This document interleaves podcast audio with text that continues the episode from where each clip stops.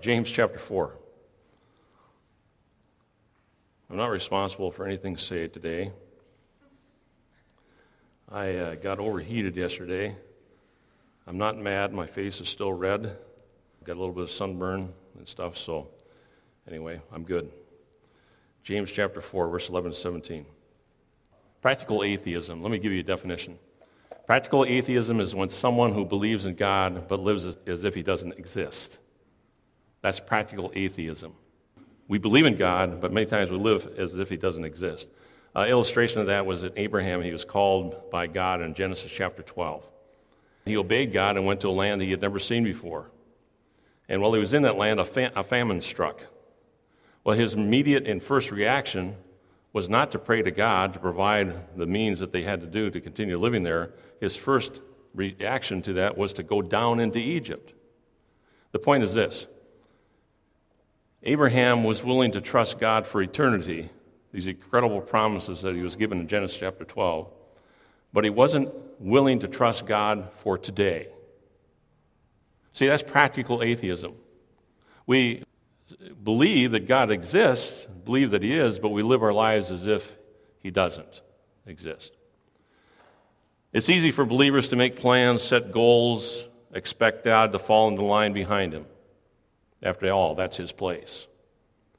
It's easy for believers to plan our lives as if we control the future and have unlimited authority over factors that will affect those plans. It's easy for believers to judge others while ignoring the judge of the universe. That's practical atheism. Those are the things that we're looking at in this, these verses here that they warn, as, as James again is warning these fellow believers against self centered living as we look at these verses. So, practical atheism. First of all, look at verses 11 and 12. He says, Do not speak evil of one another, brethren. He who speaks evil of a brother and judges his brother speaks evil of the law and judges the law. But, but if you judge the law, you are not a doer of the law, but a judge. There is one lawgiver who is able to save and to destroy. Who are you to judge another? Just a couple things I want to point out to you. It's going to take me a little bit to develop this. This is a command. Do not. It's a, it's a, it's a, you know, we have positive cans. You need to do this. Well, he's saying to you, you need to stop this. You need to stop doing this. Do not. Uh, and interesting is, it's in the present tense. And I've, as I've told you before, this is, this is a uh, ongoing action. This, is, this has become a habit. In other words, he's not, he's not saying there's an isolated sin that we need to deal with here. We need to deal with this sin that is not isolated, but it's broad, broad and it's widespread and has become a habit in your life. Started in the past, it continues even now to this day. Do not stop it. Years ago, when the western, in the western U.S. was being settled, roads were often just wagon tracks before my time. These rough trails posed serious problems for those who journeyed on them. Uh, on one of these winding paths was posted a sign which read, Avoid this rut, or you'll be in it for the next 25 miles. See, a habit is something you can do without thinking. That's why we have so many of them. This evil speaking that was going on had become a habit. They had gotten in a rut and they couldn't get out. James had to come along and say, Listen, stop it. Get out of the rut. Speak evil. It's criticism. It's been interpreted, translated two different ways because it's not necessarily an easy word to understand or translate itself. To speak evil, it's been translated slander. These are false statements about someone with the intent to damage their reputation, diminish their value to the one spoken about. Uh, my father put it this way listen, blowing out somebody else's candle will not make your candle shine brighter. What it'll do will expose you. Slander is the aspect of trying to blow somebody else's candle out, to make them look poorly or look them bad, especially to the person we're speaking to. If I can blow their candle out, mine will look better. So, slander. Backbiting. I, think, I couldn't help but think of the, of the World Cup just passed. I think the fellow was a soccer player from Uruguay. He actually bit another player in the back or on the shoulder.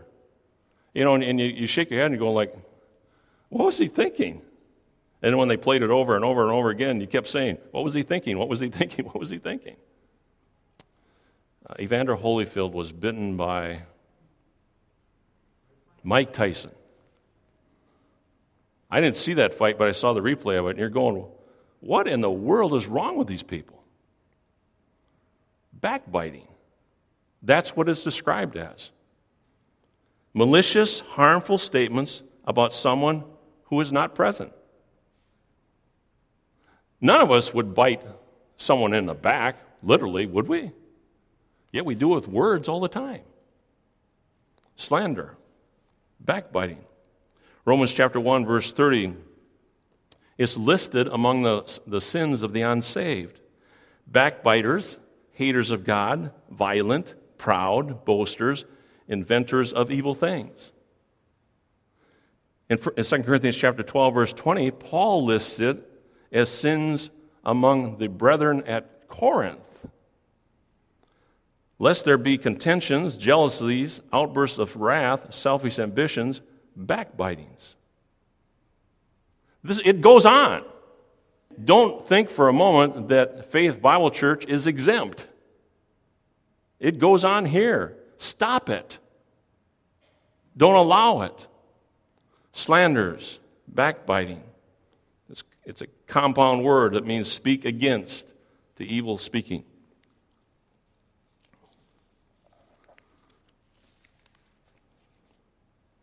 So he's confronting the sinner. Slander makes me a judge of others. Matthew chapter 7, verses 1 to 3. Judge not that you be not judged. For with what judgment you judge, you'll be judged and with the measure you use, it will be measured back to you. And why do you look at the speck in your brother's eye, but you not consider the plank in your own eye? Slander makes me a judge of others. There was a cartoon, are you familiar, some of you are familiar with Charlie Brown's cartoon. It depicted little Linus. He's the one who always carried around his blanket, had his thumb in his mouth, he's sucking his thumb. He's sitting down beside Lucy, and he looked troubled. So he turns to Lucy and says to her, Why are you always so anxious to criticize me? Her response was typical I just think I have a knack for seeing other people's faults. I've heard that, by the way. I just have a knack for seeing other people's faults. Exasperated, Linus threw his hands up and asked, what about, my, what about your own faults? Without hesitation, Lucy explained, I have a knack for overlooking them. Now, this has not been said to me, but it, it was almost said, and then the, the person cut off. I have the gift of criticism. Use it or lose it. There are actually some people who believe they have that gift. Slander makes me a judge of others. Backbiting makes me a judge of others. The second thing you notice is slander puts me above the law. Now, Notice in the text, it's not capital L A W. This is not the law, this is not the Ten Commandments. I believe this law is referenced back to chapter 2, verse 8, where he talks about the royal law of love. This puts me above the royal law of love. If you really fulfill the royal law according to the scripture, you shall love your neighbor as yourself, you do well. When's the last time you took a bite out of somebody's back? When's the last time you took a bite out of your own back? Thou shalt love thy neighbor as thyself. See, slander puts me above the law. The third thing you notice is that slander puts me above the lawgiver. There's one lawgiver who is able to save and destroy, and it's not you. It's not me. There's only one lawgiver who can save and destroy, and it's not you. John MacArthur summarizes this, I think, probably the, the best and maybe the easiest. He says, Jesus is condemning careless, derogatory, critical, slanderous accusations against other believers. Get out of the rut. Stop this. The second thing I want to look at in verse 13 and 14 Self sufficient attitude examined. Verse 13 and 14. Man proposes. Today or tomorrow, we will go to such and such a city, spend a year there, buy, sell, make a profit. The language is, as such, reflects confidence. The statement assumes control. Let us do this. We're, you know, we made our plans. Now, let me say this, and I may mention later in case I forget. It's not wrong to plan. We know that the scripture tells us he that goes to build a house needs to count the cost. So you remain a good testimony to the community. So, yes, we need to plan ahead. There's, not a, there's nothing wrong with planning ahead. But this language used here reflects confidence and assumes control. We'll do such and such. Also, it ignores the uncertainty of the future and ignores the brevity of life. Today or tomorrow, we would go to such and such a city, spend a year there, buy, sell, make a profit. You didn't, but friend, he says, or brethren, you do not know what will happen tomorrow. You do not know what a day may bring forth, for what is your life? It's even a vapor, it's a mist. You don't know about the uncertainty of the future. You don't know about tomorrow. Proverbs 27 1 says, Do not boast about tomorrow, for you don't know what a day may bring forth. I always think when I think of the, the, the vapor, uh, the, the breath, I always think of being up north in the middle of the winter and you walk outside and you just breathe out. And there's this breath that, this cloud that forms because your breath is warmer than the air and then it's gone. We, we measure our lifetime in years but it's brief. Don't be so arrogant that you can assume that you have control. Let your confidence be rather, as we'll see here, God disposes if the Lord wills. Nine distinguished gentlemen a legend has it that in 1923, a meeting of America's most powerful men took place at the Edgewater Beach Hotel in Chicago.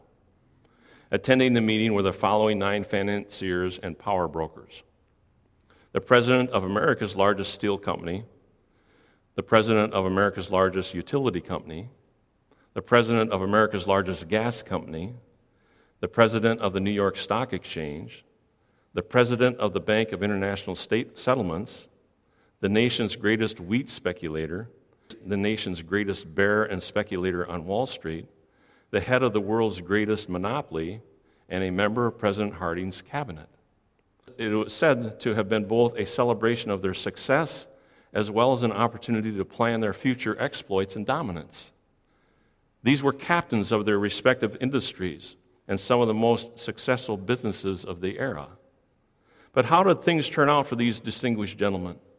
Within 25 years, all these great men had met a horrific end to their careers or of their lives. The president of the largest steel company, Charles Schwab, died a bankrupt man. The president of the largest utility company, Samuel Insull, died penniless. The president of the largest gas company, Howard Hopson, suffered a mental breakdown. He ended up in an insane asylum.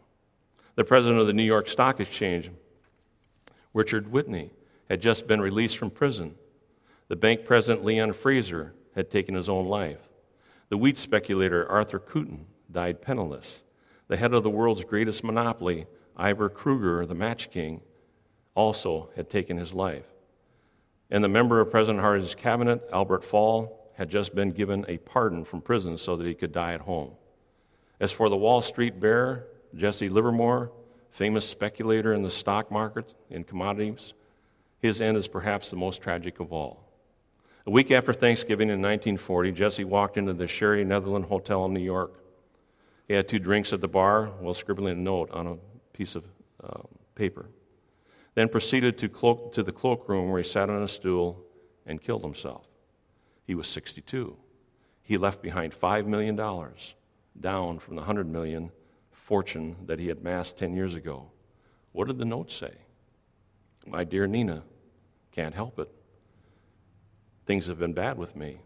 I'm tired of fighting. Can't carry on any longer. This is the only way out. I'm unworthy of your love. I am a failure. I am truly sorry, but this is the only way out for me. Love Jesse. Don't ignore the uncertainty of the future. Don't ignore the brevity of life. If God wills, I came across this statement. Write your plans in pencil and then give God the eraser. I mean, just think about it. Not wrong to plan. But if God wills, if God wills, He's still in charge, He's still in control. Job said in verse chapter 7 verse 6, "My days are swifter than a weaver's shuttle." Chapter 8 verse 9, "For we were born yesterday and know nothing because our days on earth are a shadow." Chapter 9 verse 25, "Now my days are swifter than a runner, they flee away." Psalm chapter 31 verse 14 to 15, "I trust in you, O Lord, my times are in your hands." Chapter 90 verse 12, "So teach us to number our days. Self sufficient attitude is examined. The third one I want you to see there in verse 16 and 18 the self absorbed attitude is exposed. Verse 16 it's, it is defiant. But now you boast in your arrogance. All such boasting is evil. But now you boast in your arrogance. To boast is to be loud mouthed, is what it means. You're a loud mouth. You're bragging. You're proclaiming one's own accomplishments. It's arrogance. You boast in your arrogance. The word, word, means to wander about. It actually was used of a traveling quack who would promise you great things from the medicine that he had conjured up that provided nothing. It's one who lives to hear himself talk, especially about himself. You boast in your arrogance. I was at a evangelistic meeting. It was a long time ago. I can't remember if it was in college or shortly after college. But the evangelist was, was preaching long, and I mean, it was a great message, really heartfelt. And there was a individual that was near the, near the front would loudly proclaim amen when the evangelist would make a, a point. And that's not, there's nothing wrong with that. You can say an amen once in a while, that's okay. It was to the point where you were sitting there listening to the evangelist preach and you were waiting for the amen. And it got to the point where I think the person, the amener, realized that people were waiting, so he would wait. And just as the evangelist would get ready to speak again, he'd, he'd throw out that loud amen that would ring through the auditorium to the point where it's distracting, not only to the listener, but also to the evangelist. And I remember thinking in my mind, I wonder what he's going to do. How's he going to stop this? So he paused, he waited, and acted like he was going to start saying something. The guy said amen, and he stopped. He looked right at him. He said, Friend, an empty barrel makes the most noise. An empty barrel makes the most noise. But now you boast in your arrogance. You boast to be a loudmouth. Your arrogance is to hear myself talk, especially about myself. This poem, called Invictus, some of you are familiar with it. It was written by William Ernest Henley. Expresses this defiant attitude of men or of man to God. Listen to it as we follow through with it. You'll see his attitude of defiance.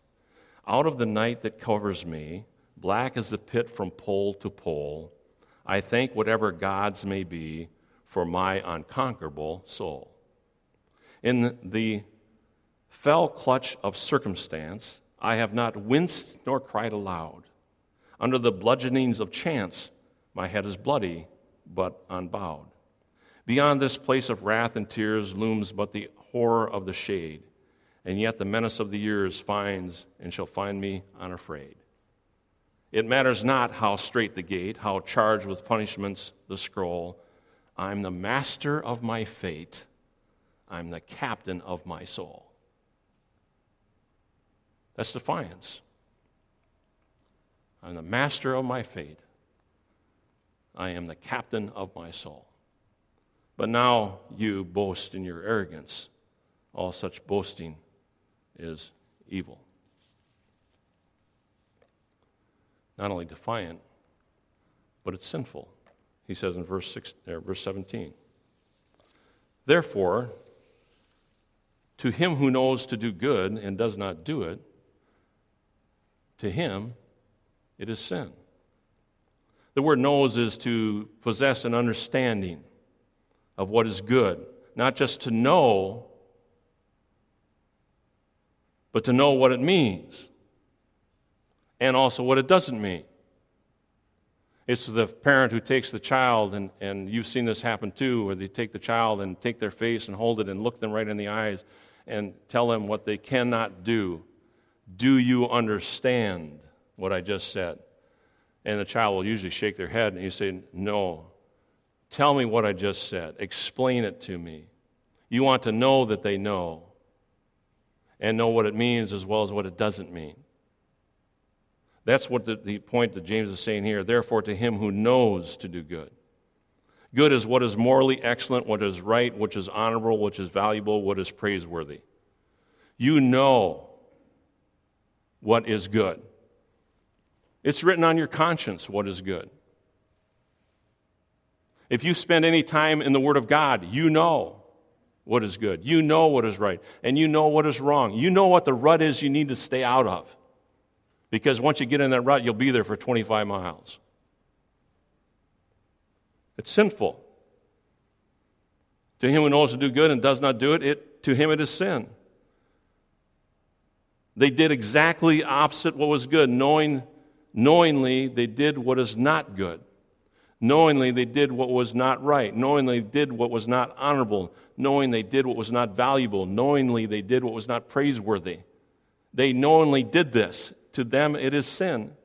This is the most common word used for sin in the scripture and has to do with miss the mark. It's the same in Romans 5 8, but God commendeth his love towards us in that while we were sinners, Christ died for us. The word sinners there, even though, even though you and I continually miss the mark, God in his love sent Jesus Christ on the cross to help us hit the mark. He died on the cross for our sins that we could have eternal life. Therefore, to him who knows to do good and does not do it, to him it is sin. He on purpose misses the mark. He doesn't aim at the target, he aims away from the target. He knows what he's doing, and he knows why he's doing it. He likes the rut he's in. To him, it is sin. There is no neutral ground. There is no halfway house. I'm kind of in, are kind of out. You're all in. For him that knows to do good, to him it is sin.